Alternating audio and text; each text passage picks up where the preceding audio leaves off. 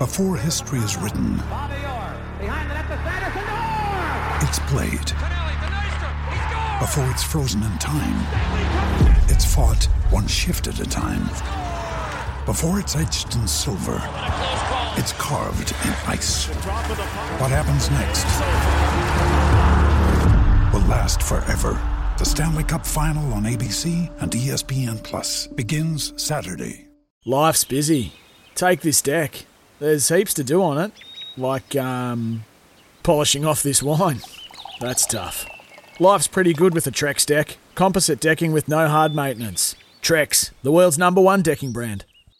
G'day, Mike Hussey here, but you can call me Mr. Supercoach. KFC Supercoach BBL is back and there's 25 grand up for grabs. So what are you waiting for? Play today at supercoach.com.au. T's and C's apply. New South Wales authorisation number TP slash 01005. Sport is our religion. And here is Smithy's sermon. Pretty cool, very determined, and very thorough. Pakistan earlier this morning. Barring catastrophe or any unsuspecting act, they are through to the playoffs after just two games in the T20 World Cup. They outwardly lined up India and they openly lined up us, and they took us both out with precision. They are a top side with a solid purpose and a will. And while our New Zealand squad never got to actually play, with it, play within the confines of Pakistan itself, they would have felt it in Sharjah.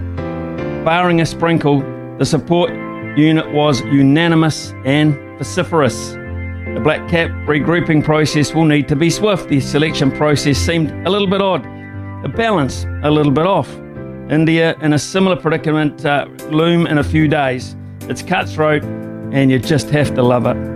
A full stadium, partying their heads off, hardly a mask in sight, oblivious to the perils of living and breathing outside the stadium walls. Result aside, it was a beautiful thing. Is there a non cricketing lesson to be learnt from this? The very things in this country we are threatened to avoid, and countries that have suffered far, far more from us, they seem to be a tonic.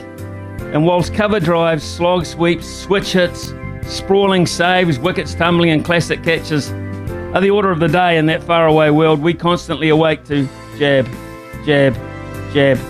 Uh, my dad and his cronies used to indulge in the six o'clock swill way back. We these days are lectured in the one o'clock spill. If you're overseas, don't come home. If you're home, don't go out. To be honest, I don't even know where I'm going with this. We lost the game of cricket, but for three glorious hours, I was taken back to an almost forgotten world of fun, entertainment, and flavour. And then I turned off the TV. And here I am, grumpy. I don't even bear the handcuffs of those living up north. At times, we seem like a pimple on the world's bum. It's nearly time, surely, for us to be squeezed.